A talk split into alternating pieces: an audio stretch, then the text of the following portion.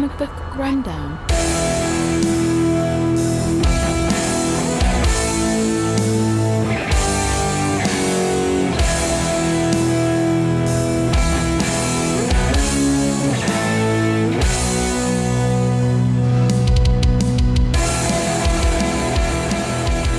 Hello, everyone, and welcome to another episode of Comic Book Rundown.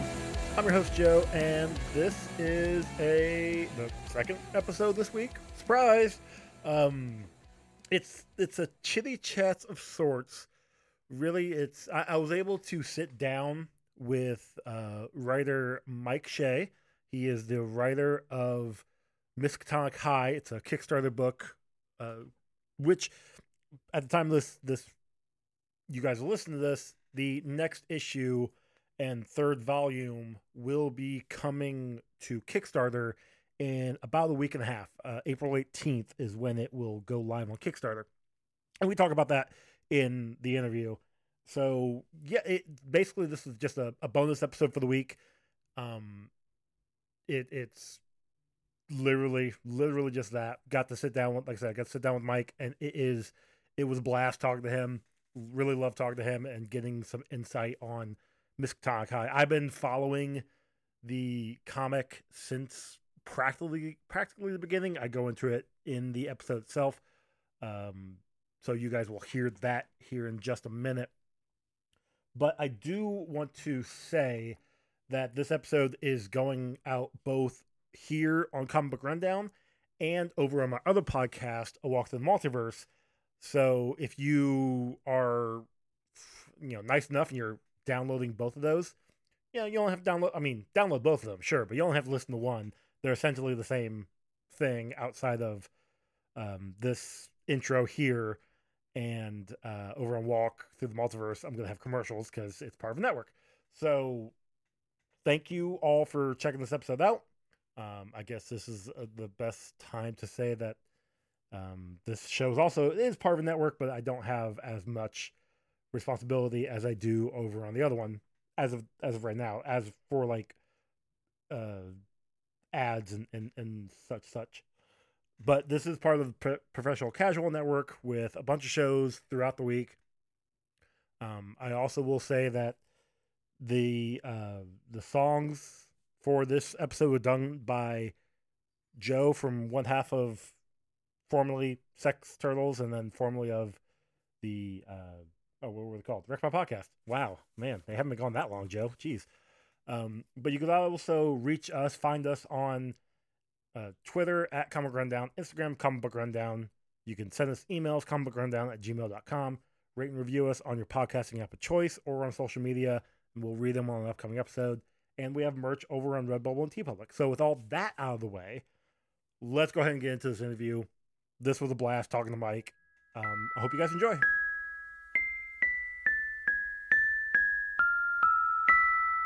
All right, everybody. I am here with a special guest today.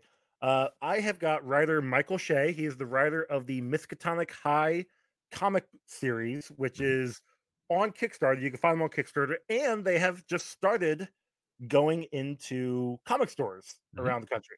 That's right. Um, Mike, thanks for coming on the show. Thanks for having me on, Joe. This is really exciting for me.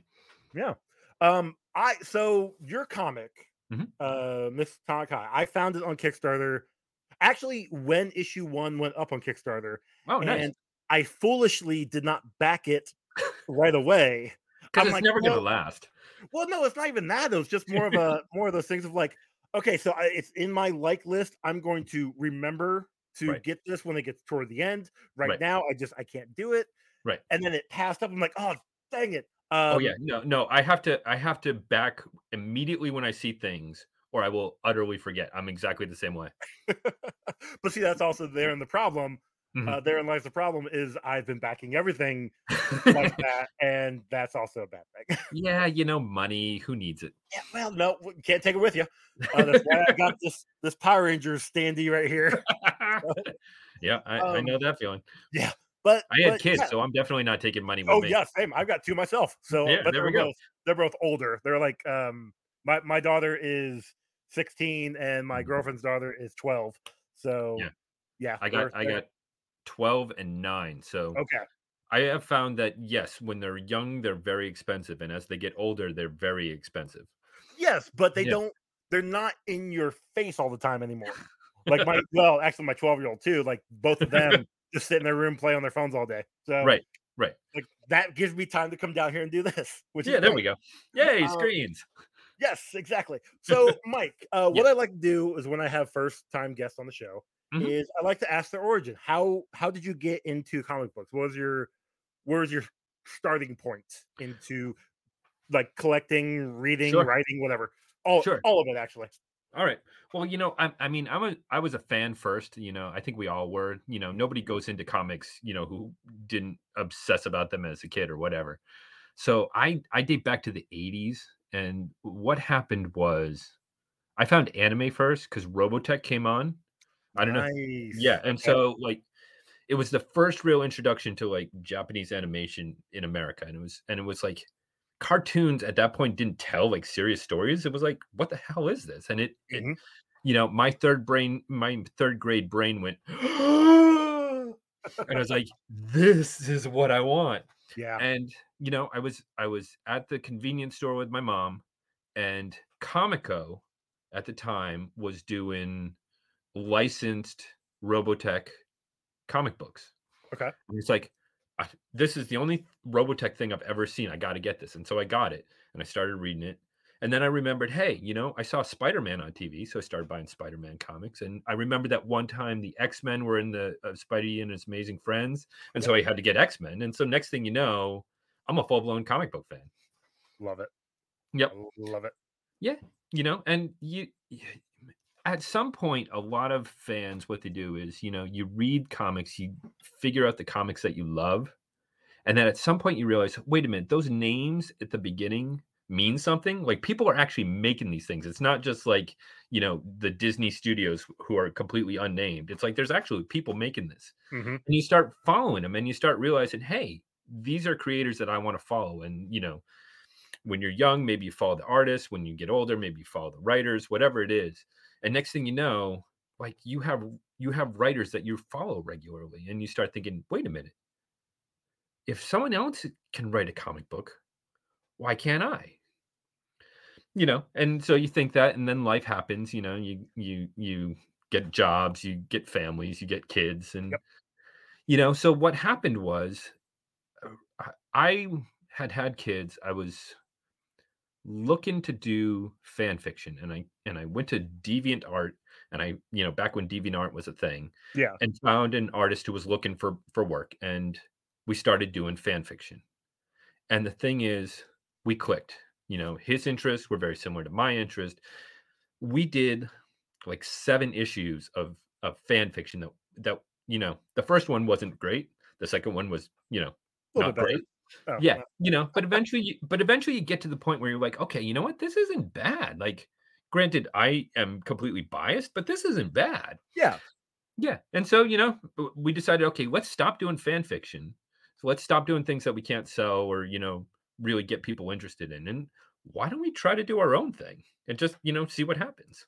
And you know that's that's where Miska Kai came from. He was interested in the Lovecraftian horror stuff, and I wanted to do like a teenage, you know, comedy slash drama thing. Okay. we just stuck those two things together. Decided to do you know the Breakfast Club in Hell, and it just it came from there.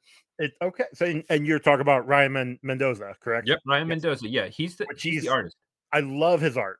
I, Mhm. I, I mean, uh, that's one thing that clicked with me. Similar to where you kind of you said, Mhm. growing up, I definitely started following artists because Mhm. it wasn't until about the late '90s, early 2000s when I'm like, oh hey, I like this artist. I'm gonna start Right. reading everything he does. Mhm. And then mid 2000s, late 2000s is when I started going by the author, the writer, and following there. And uh, so yeah, that. But you are correct. That is a pattern that people do. I Yeah. am one of those.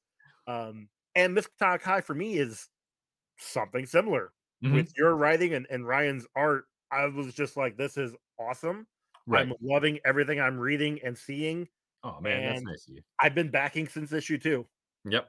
So like literally, literally everything. I got. I don't. I got the calendar like a few months ago. I don't use calendars. I don't need it, but I like it so much, and I like what you guys are doing so much that I backed it on Kickstarter because why not, right?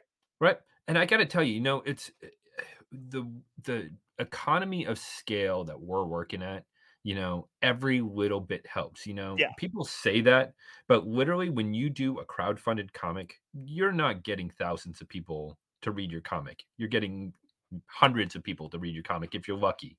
And Yeah. every single dollar that is like the difference between like n- the next issue coming out and that being it, we're done.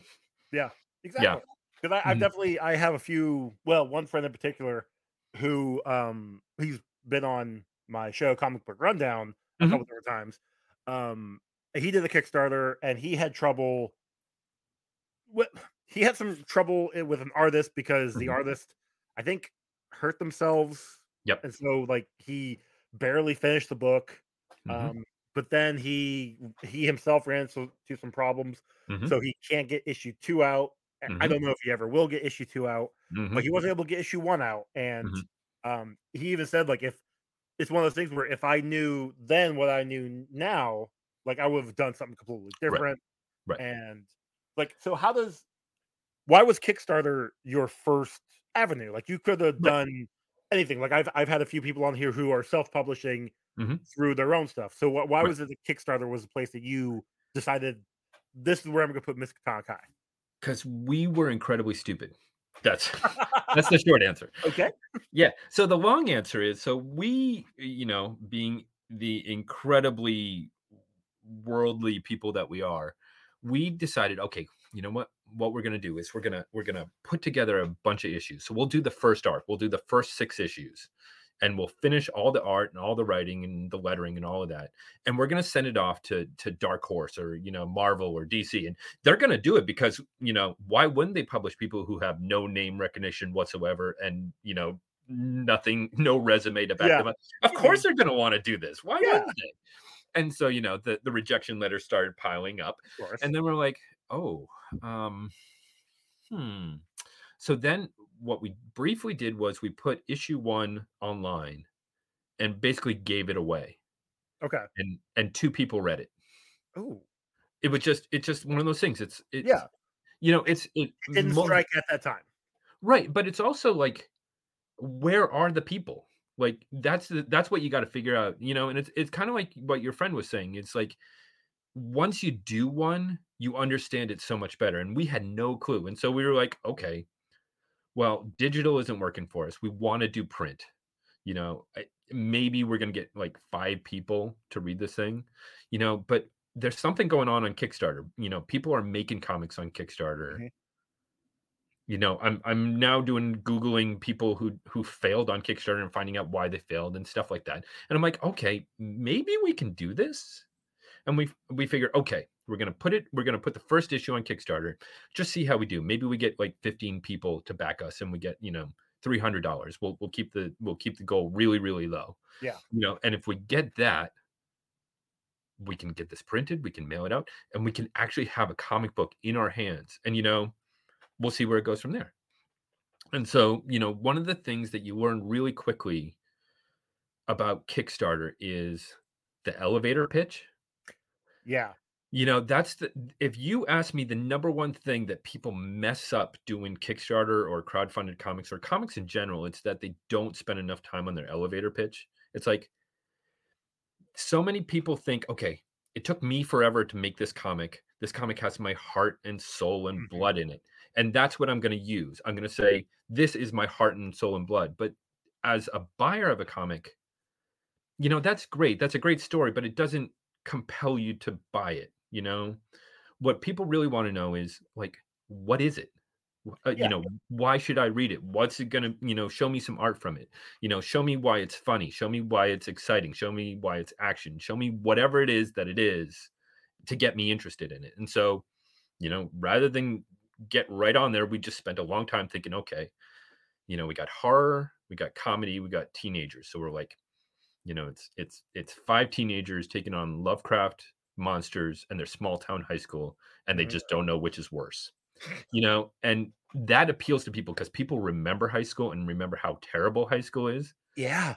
you know and it's like Yes, yes, yes. And then you show the art that's kind of classic Archie style art, you know, and then you have monsters, you know, and you apply, eh, you get the people who are interested in the Lovecraftian and the Cthulhu and the mythos and all of that, and they're interested, and you and you you make some jokes, and people realize that it's going to be a fun time. And you know this as well as I do. It's like in this world, in right now, what we need is more fun. You know, we don't we don't need any more politics in our comics. We don't need, you know, any serious topics. Let's just have let's just give you 20 minutes of good quality fun that you can enjoy, that you're gonna like, that we're gonna put our heart and soul into, and hope you like it. And we Yeah. we put it out there. That's what we said. We showed the art. We we got on social media, did all that, and next thing you know, 400 people showed up. Yeah. It blew me away. And it's gotten, I mean, every single issue has gotten more and more people that Mhm. coming every single time. And you get repeat repeat people coming back, like Oh, yeah. myself. Uh, Yeah. And I mean, you you in the back of each issue, and even Mhm. in the trades, which we'll talk about those here in a second. Yeah. Um, like you print the names of all the backers. Like you're, and I see a lot of the similar names. Yeah. Every time, then I see a few new ones from time to time. Right. Um, like that's big. Like Yeah. and and I, I feel like you you got on the to Kickstarter at I'm not gonna say the perfect time, Right. but just like the right time. Yeah. Because like like you like I said, people keep coming back. Right. And and th- so there's a couple of things there. One thing is uh, I run into people all the time. It's like they think they made the the issue because like they wrote it and they did the art and all that. But the, really the thing is you can make anything. You can make one of anything. Yeah. But if you want to make a lot of them, you need a lot of people. And the thing is that you know, I am so eternally grateful because I I'm not kidding. When we went to Kickstarter, I thought we were going to get five people to back this thing. I thought nobody was going to do it. And that people showed up and trusted us on that Mhm. first issue when they probably shouldn't have. you know, and I, and actually did it, you know, and like that blows me away to this day. It's like I will always be eternally grateful to the people who supported us on that, who believed in, uh, in us on that. And the thing is, we wrote checks based upon that. We said, we are going to do this issue. We're going to get through the first arc at least, you know, if, you know, so that we can at least give you a full, complete story. And if we can do more, we're going to give you the full thing, no matter what it takes. And, you know, we are writing those checks based upon the fact that people trust us. Yeah. You know, and so, yeah, we put the names in the back. I am so grateful to every single one of them. yeah, and they're all I mean, again, it's it's it, it, it's a credit to your work. I mean, people like I said, people keep coming back. Right. I- yeah. Um but that's but yeah but you're also right it's like kickstarter is is a means to that end it's like when we were talking it's like that's where the people were yeah. so it's like if we could get something in front of them we can get more than two people to read our comic you know and and if people i i don't know if you found this it's like when you buy something you value it more than if you get somebody who gives you something for free like when you get something for free you know it's always like you know what am i getting here why am i getting this You know, you're you know not whereas you're when you not pay for wrong. something yeah yeah, you're not wrong. I've uh um I've I've definitely because e- even I, I- I'll just say this: you graciously offered me uh, issue 18 because we're going to talk yeah. about that later. right Uh, but, but I mean, you offered that to me, and I'm still going to be going and buying the back in the Kickstarter when it comes out. So Well, I'm going to be getting copy then. I'll be getting the Right. physical copy. Be getting the trade because Right. I've already got the other ones. Um, I gotta get. I mean, I gotta have a complete collection. you know? right of course you do thing. right Um, but like it, but you're right. Like I, it was having the digital copy is nice because I can Mhm. read it on my tablet wherever. Having the physical copy is great because I can loan that to somebody. right Um, But like, I mean, for my my friend Ron, my co-host Ron on Comic Rundown, like he didn't, he had no idea what these were until I brought it to him, and you know, we covered them on the show Right. what, a year and a half ago, two years ago, a while back right which I definitely had to ask. I wanted to ask you for your permission first because it is an indie book and it's a Right. Kickstarter and it's it's not as mainstream. Right. Um, because I didn't want to be like, hey, so I'm just gonna do your stuff and and re- release all these secrets to your comics so that nobody has to read it. But um, no please don't tell anyone about my comic please exactly, exactly. no but I, you know I- don't know if you found this, but like the best recommendation, uh, you know, the best way that I the books that I find are usually people recommend them to me. Word of mouth. Yeah, it's like, you know, I have a I have a friend and he he reads comics voraciously and he he passes stuff on to me. And so like I wasn't going to read Wrong Earth, you know, because I had never heard of it. And then he's like, "You have to read Wrong Earth." And I'm like, It's "Okay, so I good. Uh, yeah." So then I got that. And I was like, "You're absolutely right. I need to read this." And so Yeah. then he started sending me other things. I and it's like, read. You know, I've only read. I have the first three volumes. Like I've got the issues of the first three runs. I've only Mhm. read the first one. I need to read those other two. yeah, there was there was so there's like the main first arc Yeah, Then they did like an in between that was like separate stories, and then they did a main second arc. And I got to tell you, like I was amazed by this. Like the one in between is so freaking good. yeah, Yeah. yeah. I need to get back on that one. It's over there in the file somewhere. Yeah, I know.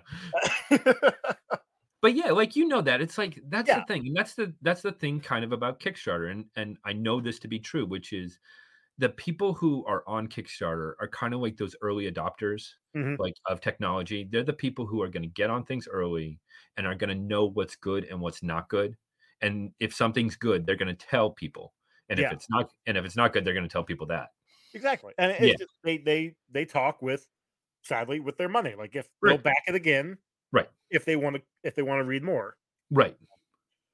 Right, Right. And well- and it's like your friend said. So like there are so many reasons that so many books only come out with one issue. yeah, It's like almost always it's either the artist ghosted them for one reason or another. They're usually good reasons, and then there's also not so good reasons. Yeah. You know, it's too they didn't realize how expensive it was going to be. that's know. a lot of. Yep, that's most of what I've I've heard from Right. from many different people. they didn't know how hard it was going to be like because not only are you either writing lettering doing the art. You then have to do can work with the printer make sure everything gets worked out right. Then you have to get it then you have to fulfill it you have to do shipping. Like who sh- shipping? Um who knew that was a skill you were going to need? You know and Right. right and you know for a lot of people this is their hobby. It's like the last thing they want to do is have a second job for their hobby. I mean other Mhm. than podcasters.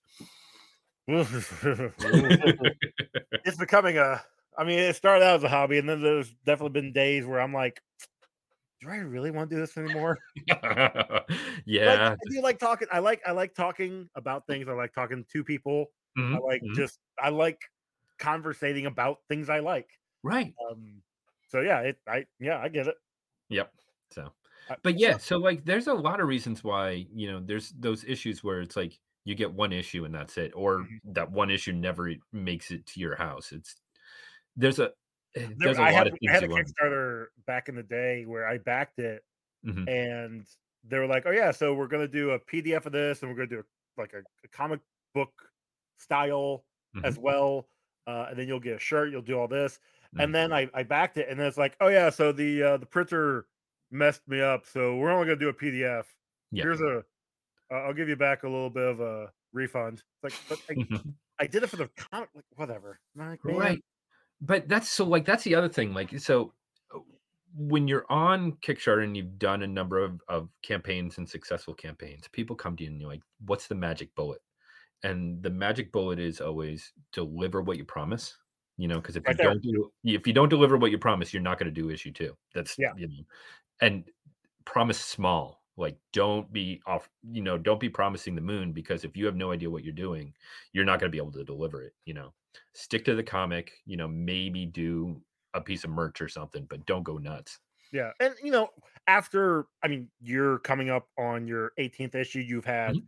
I think, with the issues, you've also had like a trade and a, Mhm. like I said, a calendar, a couple of different extras. So you're up to like your Mhm. 21st project or something, something like that. something about that yeah Um, just rough numbers. Um, so like, but you've had the you've had the success. right So if you, I I know, I want to say I don't exactly remember the exact issue, but like Mhm. issue six or seven, that's when you started adding a lot of the the extra stuff right uh, on the on the higher tiers.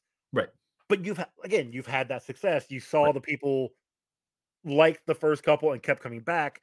right So you're able to be like, all right, now I can add these acrylic figures. I can add Right. these stickers, this book bookmark. Right. Which I will say, the acrylic figures are pretty neat. Uh, I know. I I the back man, there.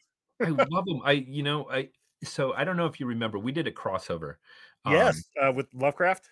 Uh, Lovecraft yeah, yeah yeah. hmm I got and, those. and it, it was great. I you know we had a great time with it. It's a great introduction for a lot of people. It's because it's like you can jump in really quickly and you don't have to have read 18 issues of Miskatonic Mhm. Haida to understand what it is. But we also did a figure with it, and that oh, yeah. yeah that wasn't that was an introduction for me. So he had done figures before and I hadn't, and so it was an introduction to me. And there is so much involved with figures that I had no idea.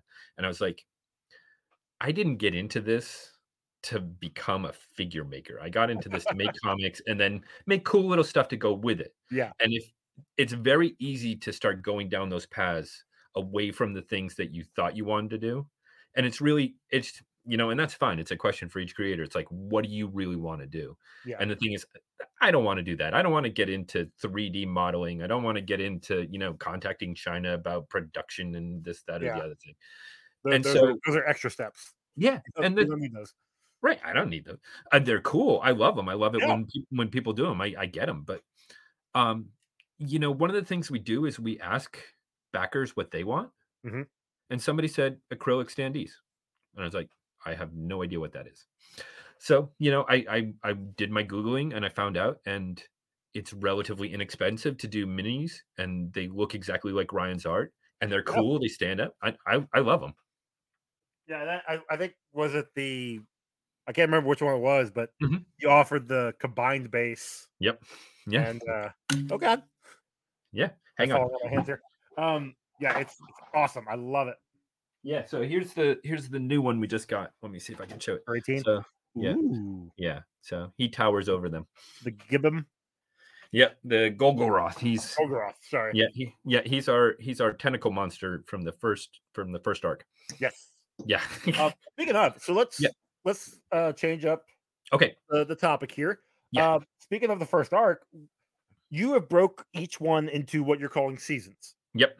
Um, season one was Mhm. basically us getting to know the characters, uh, that of Alex, Simon, Ren, Sarah, mm, Matt. I was about to say Yep, Mike. That's not right. Yep. Uh, and Anton, which I mean, we don't hear know about Anton until the end of the arc. Right. Um, so how the, the the like I said, the first arc was them getting Mhm. to know them and and seeing them basically becoming our protagonists. right. Um, right. Sort of learning their adventures coming out of that. secrets. Yeah. yeah, Yeah. and then like season two is going to be them actually honing in on Right. that. Right. And sort Uh, of like we wanted to introduce the broader world. It's like, you know, the first one was like really keep it self contained. And the second one was like, there's a big bad world. So the question we kept getting was, why these kids? And we're like, well, you know, because the world is terrible. And so let's show it to you. Well, and and and we see. I mean, you were seeding stuff in the very first arc that is starting to pay off Mhm. now, which I because I did a reread Mhm. before here, and I'm I'm noticing stuff Mhm. on my. This is basically my third or fourth reread of the first volume, second reread of the second volume, Mhm. and uh first of the third. Yep. I guess season. Um, but yeah, like I I noticed that, and it's been kind of fun. Like I, Mm-hmm. I it, did you. I, I know you had said that you had done the first arc, Yep. um, and you had just like if it if it works, great. If not, whatever. Mhm. Um, did you go back and change things, knowing after stuff started uh, uh kicking off Mhm. that you were going to have more issues down the line, so you need to put stuff here for later, or was it just like, hey, there was that one little weird thing in in issue 3 Mhm. Let's expand on that in issue eleven. It's more you plant seeds. So it's Okay. like, okay, I, you know, once with the first issue came out, we were fairly certain we were going to do the first 6 Mhm. Um, you know, we we were pretty sure we were going to do issues after that. We weren't sure whether we could afford to do color at that point, to be perfectly Okay. honest. Like that was that was the concern. That's that's why we needed the money was really we we just didn't know whether we could do color. And and fortunately Kickstarter allowed us to make the money that we could afford to do color and go forward with it. Okay. Um So yeah, so but what you do is you start planting seeds. So you know, like issue five, where we get into to Alex's backstory, Mhm. we planted a lot of stuff in there with the idea that if we get to pay it off, great. You know, we'll pay it off way down the line, and if not, people probably won't notice. They'll say, "Hey, that was kind of a little weird," you know, but not think about it. And then, you know, what we do. So Ryan and I talk about this a lot. Is you know the comics that we grew up with were really long form comics and and Yes. comics have kind of gotten away from that you know it's like everybody wants to write a six issue limited series and then move on to the next story Well, a lot of that, I, I'm going to blame Marvel in the Yeah. early 2000s for that because they started writing for trade, hmm and it's like, oh yeah, six issues and and okay, there's a trade. We Yeah. can sell more trades. Right. While while yeah, the story itself is 18, 24, 27 issues long. Right. So your three, four, five arcs, you know, trades. Hey, Right. we can sell. We can get it here. Here's a Right. contained story now. right Here you go. right well you know brian michael bendis would write you know a, an entire conversation and it would be two issues you know so it, like, Yeah. you know and don't I get me did, wrong I did I, love like, him on. I did love Ultimate Spider-Man. Not gonna I lie. did love ultimate spider-man too but you know when, when his his Superman run was a I see, I- lacking. I, I miss that part. I, you know, when he when he bolted to DC, I, I sort of. uh, You're not missing much. Uh, Mm. don't get me wrong. Mhm. He's a he's a wonderful writer. yeah, He just didn't understand. I just don't think he understood this character as much the he thought he did. yeah, Um, I don't know, but yeah. And well, I love his Marvel stuff. I'm just I know, that. but but you know this. Superman is a really tough character Yeah, to write. really, There are Superman, so Batman, few, and, and Wonder Woman. Like you can't. Mm-mm. there are so few writers who get Superman right. Yeah, yeah, Yeah. one hundred percent. Yeah. Like you know, you got you got um Morrison with All Star Superman, Mm-hmm. and if you ever read the the Alan Moore stories, like the um for the man who has everything. Yep. That is oh, that's an all That was great. Mhm. wonderful. And I mean, I started out comics in um the Death of Superman. So you know, Jurgens. That, that was Mm-hmm. My whole thing. Yep. Um, yep. So that's that was my Superman. That's my ba- what I base everything on, Mhm. and then I expand from there. Mhm. And it's been it's been hit or miss. Like Yeah. there's been times, obviously, where there's just like, eh. Right. like Well- when he when he went to uh, his his electric form. That Mhm. was That was something. for Yeah. some. well, if you ever get a chance, um, Alan Moore did a, a run of Rob Liefeld's series Supreme, which was his Yeah. love letter to uh, like classic Superman, Okay. and that that is so freaking good. It's you know he did like 24 issues of it, and it is it is classic. If you ever get a chance, check that one out. I'll check that one out. Yeah. Put on the list. Yep. Um. All right. So where are we going here? Yeah. So, so but yeah, writing for the trade. So yeah, it's like that that happened, and what what we sort of realized going in was we didn't want to do that. Like, also, indie comics isn't great at long form, even writing for the trade, because like I don't know if, if you have this where like I back things on Kickstarter and then it's you know six months or eight months before I get before they launch the second issue and then I read that one. And if it's if it's written for the trade, you don't get any sense of closure from from reading that issue yeah. Like and that's one of the things that we wanted to do was we wanted to really tell like a uh, like a, a story that you could read in a single issue start to end and just enjoy it. Like it could be somebody's first issue and they could get the grasp what's going on. They could get the beginning the end. They don't have to remember what happened two months from now when Mhm. they get the next issue you know and if they want to great.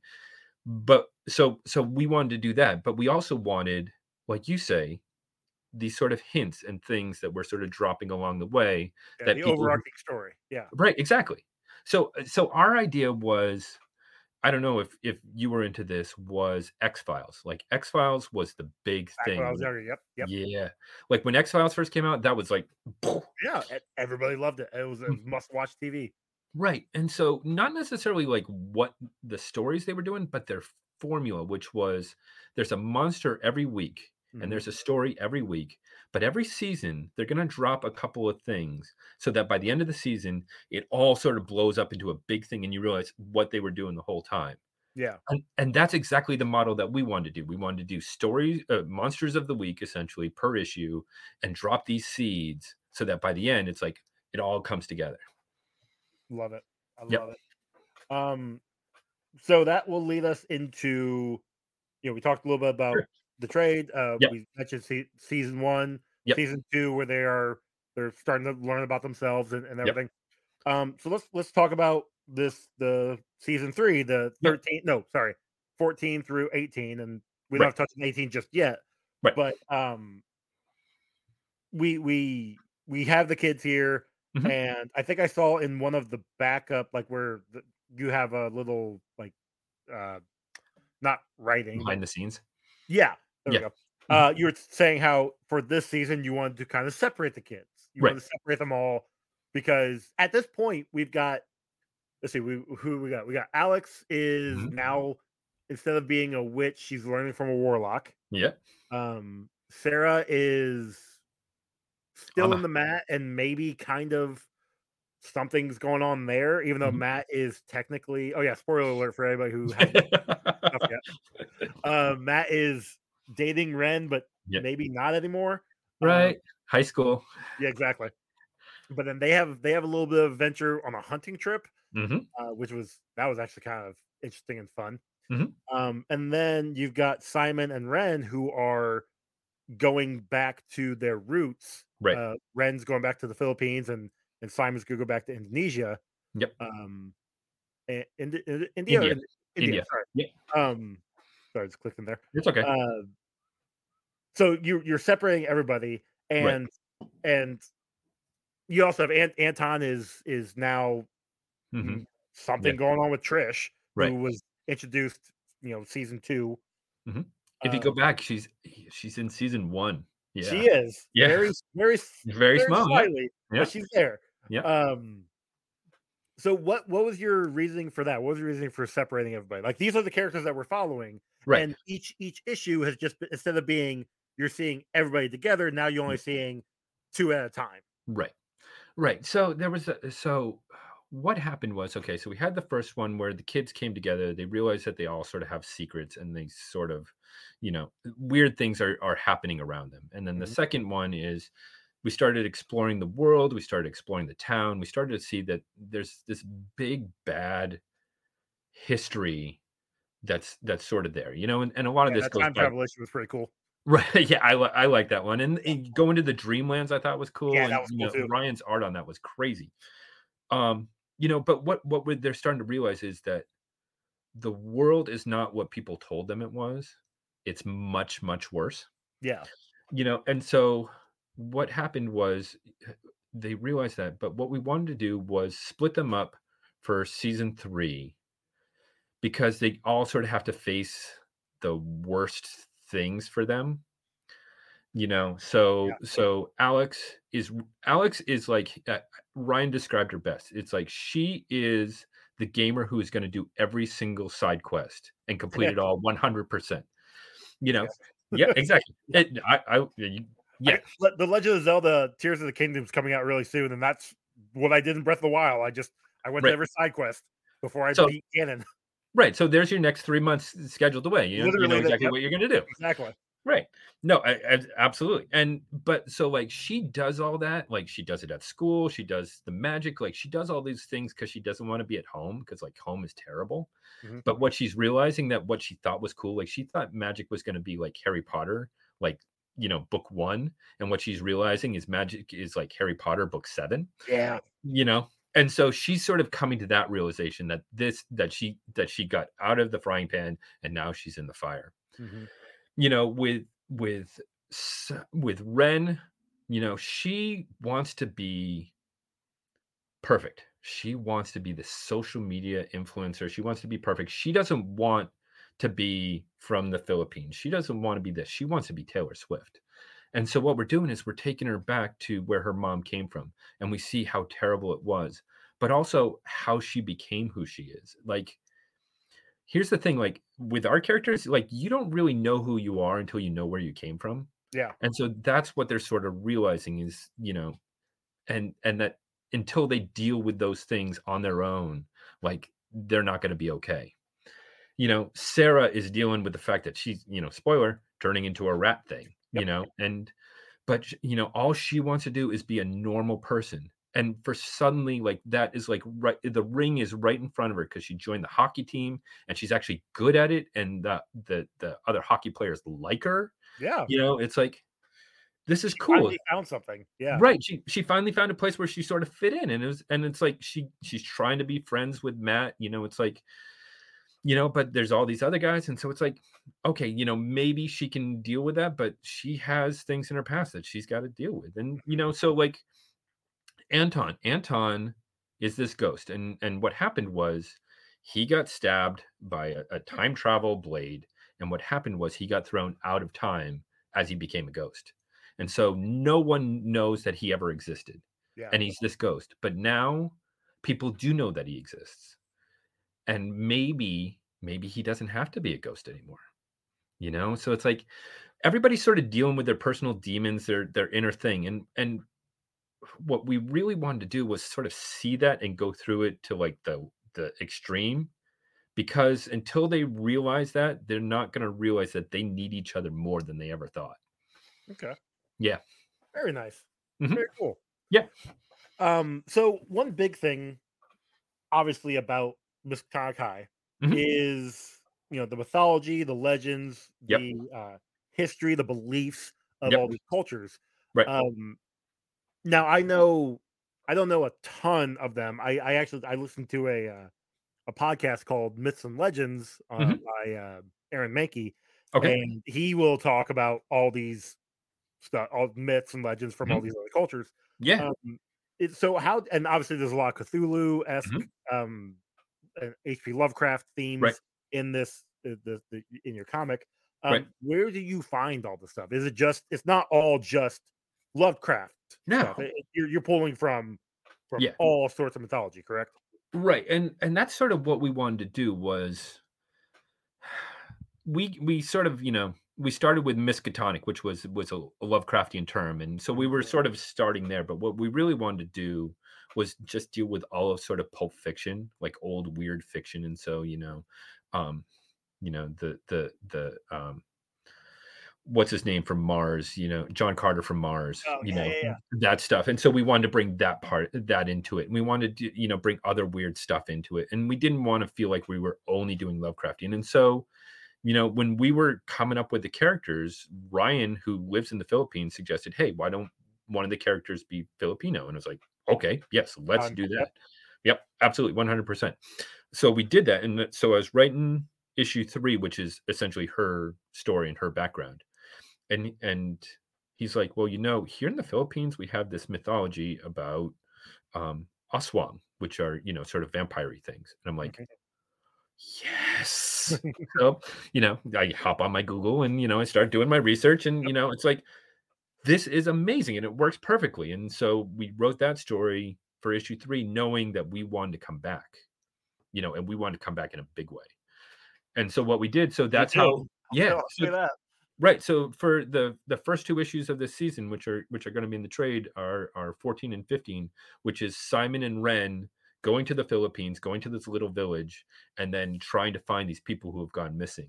And it's it's like it's like the aswang like on crack you know Yeah. it's it, it gets so crazy but that's the thing it's like i don't know about you but it's like a lot of myths and legends have been done to death it's like i'm not sure i never i ever need to read another vampire story like Correct. you know i i love werewolves but it's so rare that you find something new in werewolf story but like i had never heard of aswang and so it was like it was all brand new to me and so we could do things with it that not a lot of people had done and and present it to an audience who didn't know a lot about it and so that you know as a as a storyteller that's like that's great i love being able to do that Love it. yep So speaking of the trades, Mhm. uh, on the next Kickstarter, you're gonna be pushing issue 18 and, and the third trade. right Um, I in the first and second, you had some bonus stories. right um, that while obviously Mhm. Not essential to, well, no, because they are actually kind of essential. They are actually kind of essential. They are yeah. essential. Um, But what we do why, is when, why couldn't you? Why couldn't you put those in an issue by themselves? That's I really what I'm getting at. I we guess. did we did so what we do is uh, you know uh, look i'm i'm this i'm again i'm a comic collector you know if i'm if i'm collecting issues i'm not i don't know whether i'm going to buy a trade or not until i Mhm. read the whole thing you know but don't make me if i don't want to buy a trade just to get one story one short story not even a full issue and so what we do is usually when we offer the trade we offer a special which is Oh. just that bonus story so that people who don't want to buy it don't have to. Like I hate that. It's like, you know, I don't I'm the thing I don't want to do is I don't want to gouge people. That's not why I got into this. I got into this to to make comics and bring them to people. You know, and so if people want that, you know, it's it's we'll sell it for three dollars and you can just get that. You don't have to buy the trade. And you know Okay. what? A lot of the other bonus features that we're gonna stick in there, like maybe a, a um you know, a cover gallery or whatever, we'll stick in there too, so that you have all the extras right there and you don't have to buy the trade if you don't want to. Well, I apologize for that because I, I must have overlooked it because I Yeah, just get trades. Well, you've you've seen our campaigns. We have like seven thousand things. It's Yeah, easy to exactly. miss. It's easy to miss. Um, we are not doing that in this issue in this trade because this is like part one of two. yes, our did, yeah, I did see seasons that. keep getting longer. Like this one is going to go to issue twenty two. Okay. So it's just so the the season is essentially 14 to 22.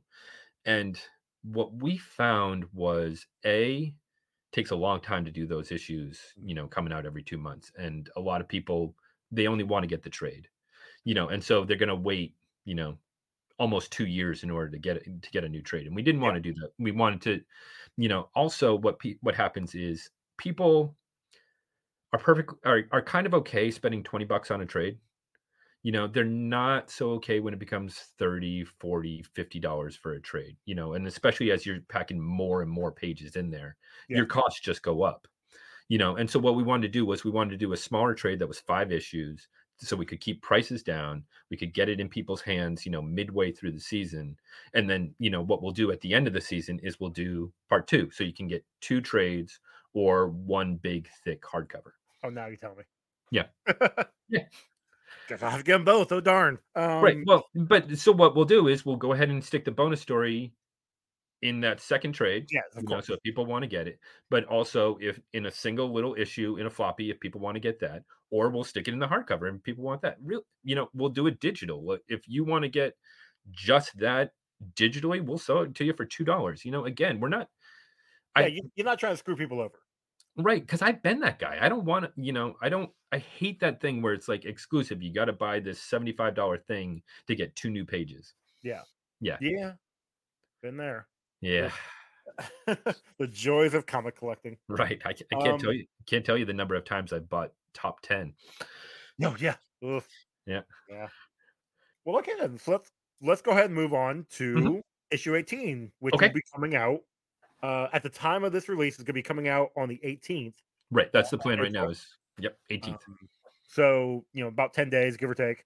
Mhm. Um, so let's let's talk about that a little bit. This one, this story is going to be focusing on Anton and Trish. Yep. And I bring up, I brought up the bonus stories Mhm. specifically because there's something that is going on in the bonus story in the back of volume 2 Mhm. that plays off here in Mhm. in issue 18. Right. Um, so yeah, so let's what's what can you talk what can you tell us about issue 18? Sure. So issue 18 is so we have Anton. You know, at this point, most people either know Anton or they don't. Um, Anton is our foul-mouthed ghost. He's, you know, uh, crude, rude. You know, he was he was kind of that like school bully. You know, who, who they didn't know that he went back in time with them and then got killed. And you know, he was he's just been haunting you know them for a while. And for a while, Ren was the only one who could see him Mhm. and so he he drove her nuts Yeah. um you know but at the same time because they're high schoolers he's kind of like you know he's doing that thing where he's driving her nuts because he kind of likes her Mhm. you know of course high school um Been there, done that. Don't want to do yeah, it again. exactly Uh, yeah. um so anton what he wants more than anything else is to become a person He wants to become a real live boy again. Mhm. And eh, as far as he knows, like that can never happen. You know, like his parents, he goes and visits them, and they had another kid, but they think it's their first kid. Yeah. You know, because he never existed. yeah, they, Yeah. they can't remember him. Right. They can't remember him. You know, even if he could appear to them, they wouldn't know him. Mhm. You know, and so uh, all he wants is he wants to be real in some way, shape, or form. And Trish, as we've seen over o- over a little while, there's more going on with her than we knew. Like Mhm. she is one of those one of those characters who it's like the more you get into her, the more you realize she's been doing things through this whole period that are kind of, you know, again, this is a terrible world with eldritch magic. Terrible things are going on, and she's right in the middle of it. Um, and she comes and says, you know, to Anton, what if there's a way to make you human again? And so he's he goes with her, he follows around like a puppy. Um, and what she's doing is she is going to the local graveyards because someone is stealing bodies. You know, Mhm. we got we got a grave robber going on there. And anybody who knows Lovecraftian or you know certain 1980s movies um, will know uh, a certain guy by the name of Dr. Herbert West. And so he makes an appearance in in this issue, and things kind of spiral from there. Yeah. Yep. Very, very cool. Mhm. Um, let's see here. So, yeah, without giving obviously right there, Right. Uh, try to move on to yeah. So we can we can say spoilers and talk about it if you want, because people will probably watch this later. Maybe. Um, hmm, do we want to do that? No, I'll, we'll, we'll we'll we'll keep up. We'll we won't do that. Uh, uh, Okay, this- I, want, okay. I want people to actually go to the Right, Kickstarter and go right. back it and, and read it for themselves. right. Okay. Um, So, what does the future hold? I mean, I know you said that you're the next part two is Mhm. going to issue twenty two. Do you have plans to go out farther? Like, Yeah. Yeah. So basically plans to continue on until it's done, or do you have an endpoint? Uh, both. Okay. So yeah. So Ryan and I, we worked out the whole big story, you know. And when I said that, you know, we were writing checks, it's because we planned to do this whole thing, you know. And and I, believe me, I I have talked to so many creators who say, "Oh yeah, I have this great big thing planned," and then they get three issues and you never get the great big thing. Yeah. Um, you know, and all I can say is, you know, we've gotten farther than anybody else has. I, as far as I can tell, nobody has done 18 issues of an ongoing comic through crowdfunding.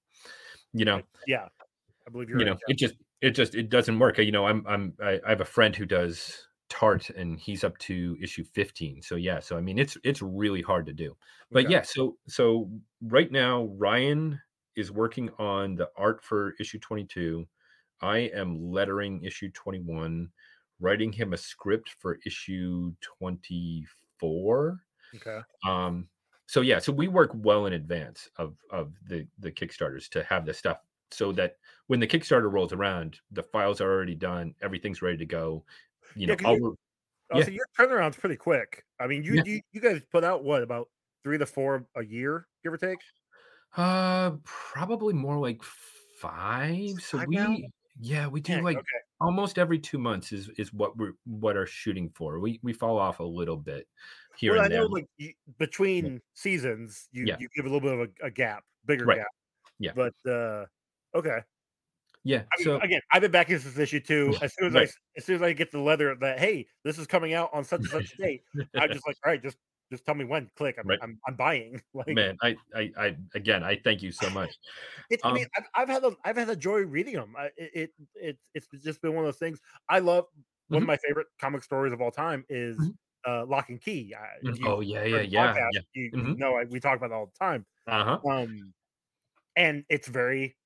Lovecraftian. hmm And so one, one, when I saw this pop up on Kickstarter, I'm like, oh, I gotta check it out. Right. Like I said, I missed the first issue, Yep. and definitely jumped on the second issue the minute it popped up, Mhm. and I've been loving it ever since. And I know you've, like you said, you've gone away from the Lovecraftian, Right. But the stories themselves are still really good. Right. Well, that's you know that's what we wanted to do. It's like, you know, you talk about having having your kids, and and I, you know, I know anybody that I talk to that has kids, it makes a big impact on them. You know, Ryan and I both came back to comics after having kids, Mhm. you know, and said, okay, look, we've had our kids, you know, we now are out of the the little kid stage where we have some time on our hands that we can devote to this and we're going to we're to grab this and we're going to run with it. Yeah. And the thing is as we're doing that, we realized you know, we're kind of making these comics for our kids. You know, it's like writing the stories about high school kids, you know, are kind of life lessons about what I want my kids to learn, which is, you know, maybe don't worry about where a kid, uh, you know, how how expensive a kid's house is. Don't worry about, you know, if a kid looks different than you. Don't worry about it, you know. Find your people Yeah. and stick to those people because if they're good people, they're going to see you through hmm all the horrors in life and all the real horrors in life. And that's kind of, you know, once you sort of realize that you're making these stories for your kids or for other people or for their kids. Like I have I have parents who buy the comic and give it to their kid to read. You know, and you realize that you're like, okay, I want to tell those stories. Those are the stories that that matter right now to me. And so that's what you do. You try to tell really good stories and you try to plant the seeds for telling good stories. And you know, uh, I I'm lucky because I got Ryan, and so Ryan's not just the artist; he's the co-creator on it. You know, he's he's kind of my editor. Like I send this, you know, when I write a script, the first thing I do is like, "Here, Ryan, you read it." And so Ryan reads it, and he's like, "This is good. This is good. This is good. This is terrible." And you're like, like. Yeah, you need you need to have Mhm. somebody that will call you out on your bullshit. Like, Absolutely. But Yeah. also what happens is he's always right. You know, it's like one of those it, it- I was I was listening to Neil Gaiman talk about it and he's like, you know, look, when you give somebody something to read and they tell you what's not working, 100% of the time they're right. They will then tell you what you should do and they're 100% of the wrong, uh, time perfectly wrong. Don't listen to them. Do do what do your story but understand what is not working. And and he's absolutely right. So I give it to Ryan. Ryan tell, tells me what's not working. We work it out, and it's a better story because of it. And you know, so I I, I I'm so happy that you say that because we spend a lot of time making sure that the stories work. Yeah. Yeah. Well, and and you know, I'm I'm right there with you with giving comics to my kids. Mhm. Uh, I've told them plenty of times if there's something on this shelf that you want to read, Mhm. let me know. Like, Right. I'll let you read it. Right. It's I mean, there might be a few that you can't touch, but Right. they're more often than not, I would say about 90, 95% of Mhm. what I have up here they can read. Right. I've, I've Well- got like something's killing the children. They don't need to read that one right now. Yeah. Yeah. I, yeah. I ha- I have a uh, Neonomicon. They can't they can't read that. Yeah. Yeah. Uh, yeah. Yeah. Um, but uh, so what what is happening though? And I don't know if this happens with you. It's like when when you think you're gonna be a parent, you think, okay, I'm gonna get my kids to like exactly what I like. And in most often what happens is exactly the opposite, which is they like what they like, and because I want to be a good dad, I like what they like. Yeah. And and so my my youngest daughter, she loves to read and she loves graphic novels and she loves all those scholastic graphic graphic novels Yes. so so she brings them home and so we sit down and we read them together she reads a page i read a page i have read all the babysitters club Yeah. yeah and you know Nothing what the thing they're good they're they're good stories and you know so many comics fans are worried like oh this next generation you know they're not reading comics they are reading comics they're just not reading our comics It's a different form. My Yeah. my daughters both love manga. So Yeah. Oh, I, yeah, yeah, I give them I I mean I'm a big manga fan. I Mhm. love One Piece, Bleach, um Yeah. Naruto, eh, some some Naruto. Uh, yeah yeah see i was like Fullmetal, but like I Ranma one half, you know, uh, Maison Ikkoku, you know, uh, Appleseed. Yeah, I'm right there with you.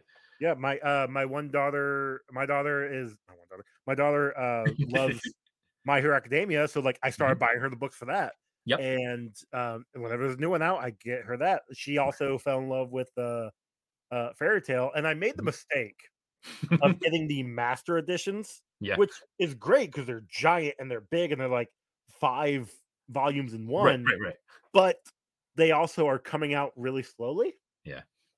So yeah, the Also, like there's like I don't know if your daughter's like this. Like my daughter likes to shove them in her backpack and like get them all mangled up and all that stuff. So like you know, if Um, she, if if she wants to get those little phone books, like that's okay with me. You know, it's like you go right ahead. If if you're reading, yeah, you go ahead. yeah, it's it's she. My daughter's like reads really quick, so she Mm-hmm. doesn't actually take them. like she'll as soon as I give it to her, she has them read within like a Yeah, day. she's like, yeah.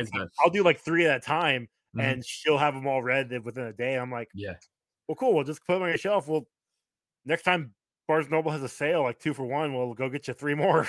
Right. Well, that's why we live at the at the public library here because the public library has Yes. has so many graphic novels. One I've been I'm a big uh, component of Hoopla, which Mhm. is connected, you know, digital library for Yeah, yeah, yeah. public library. Mhm. Um, that's where I get. I mean, obviously, I have I love physical Right. copies, Right. but uh, most of the time because whenever I would record with my co-host Ron, Mhm. he doesn't do digital as much. Right. Um, so I'll give him the physical copy, which I probably have, Mhm. and then I'll read digital, and it's easier for me because like I'll be laying in bed and I'll just read an issue or two, Yep. and then pass out after that. Versus, Right. and that's also one thing I can read it with the lights out. My girlfriend, the lights on her side of the bed, Yep. she's already asleep, and I've got the you know the tablet backlit for me. Mhm. Uh, versus if I had a physical issue, it's like, well, I can use my flashlight, I guess, be like 10 years old again. Right. It's but you know, I I did you know when we first started coming out, I we we decided to do the comic digital. I thought, okay, you know, I'm coming from old school where you know you read the floppy and you know all of that, and I I didn't I- expect people to read digital, and then I got into it, hmm and I started backing a lot of stuff because I liked what I saw, and I got to know creators, and it's like. This is so cool. I, you know, I want to. I don't want to spend, you know, seven dollars for shipping. I, you know, I, I, and you know, uh, actually, a lot of times I do spend seven dollars for shipping. Yeah, You know, I, mean, I, know, don't. I do physical, so Right. I do But, you know- it's one of those things where I I, I like physical. I like having. Mhm. I'm right there with you. I like having the Yeah. book in my hand. Yeah. But as the years have progressed, I'm like I am now converting a lot of my trades into Mm-hmm. like the deluxe editions and omnibuses Mhm. and the single issues. I'm doing the same. Like I'm converting up Yep. and also converting to digital because I can Yeah. get more. Right. And you can have them right there. Exactly. Yeah. It's- No, I'm, I'm, I'm with yeah. you. But like, I'm doing a lot more digital. Like, I do both now. It's like some, some I back. You know, like I, I got to have the physical of certain ones, and certain ones I, I want to give some money to the the creator. And so, yeah, send me digital, and I'm going to decide if I like it that way. And and Yeah. I'm getting more and more comfortable with it, and I like it. You know, I was surprised that I liked it.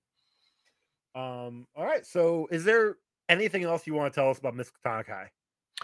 Uh, so Miskatonic High. So we've we've basically discussed it. That you know anybody who who knows it at this point. If you don't know Miss high basically what it is, it's it's um, you know, Cthulhu versus Archie. You know, is is a is a good summation. You know, it's it's sort of that. Um, it's it's horror, it's comedy, it's high school. It's you know it, that's really what it is. We're we're aiming to give you a fun, good time, and you know mostly people keep coming back. They like it. They do. Yeah. I, I can attest to that. Mike, thank you very much. Let everybody know where they can find you, and please uh, promote the Kickstarter itself. Will do. So uh, we have uh, we the easiest place to find us is two places. One is miskatonichighcomic.com. Uh, you can always find information about the comic there. It's probably easier just to find us on Kickstarter. We are there almost every other month. You just type in M I S K A T O N uh, I C. H I G H. Miskatonic High. Yeah. Awesome, Mike. Thank you very much again. And this was a blast. And I will definitely be obviously promoting. I'll be there day one, like I always am, because I love this stuff. Thank you so much, Joe. I got to tell you, this was so much fun. I, you know, I I listened to the podcast. I love Comic Book Rundown.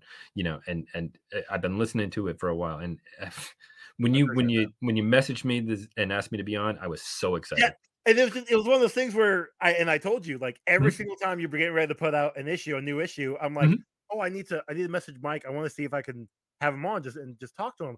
And then I my mind goes somewhere. I got Yeah. busy and I just Mhm. I forget. And by the time I remember, oh, the issue's already coming out. And I'm like, Right. well, you really can't promote it now. So Well, guess I- I'll just wait.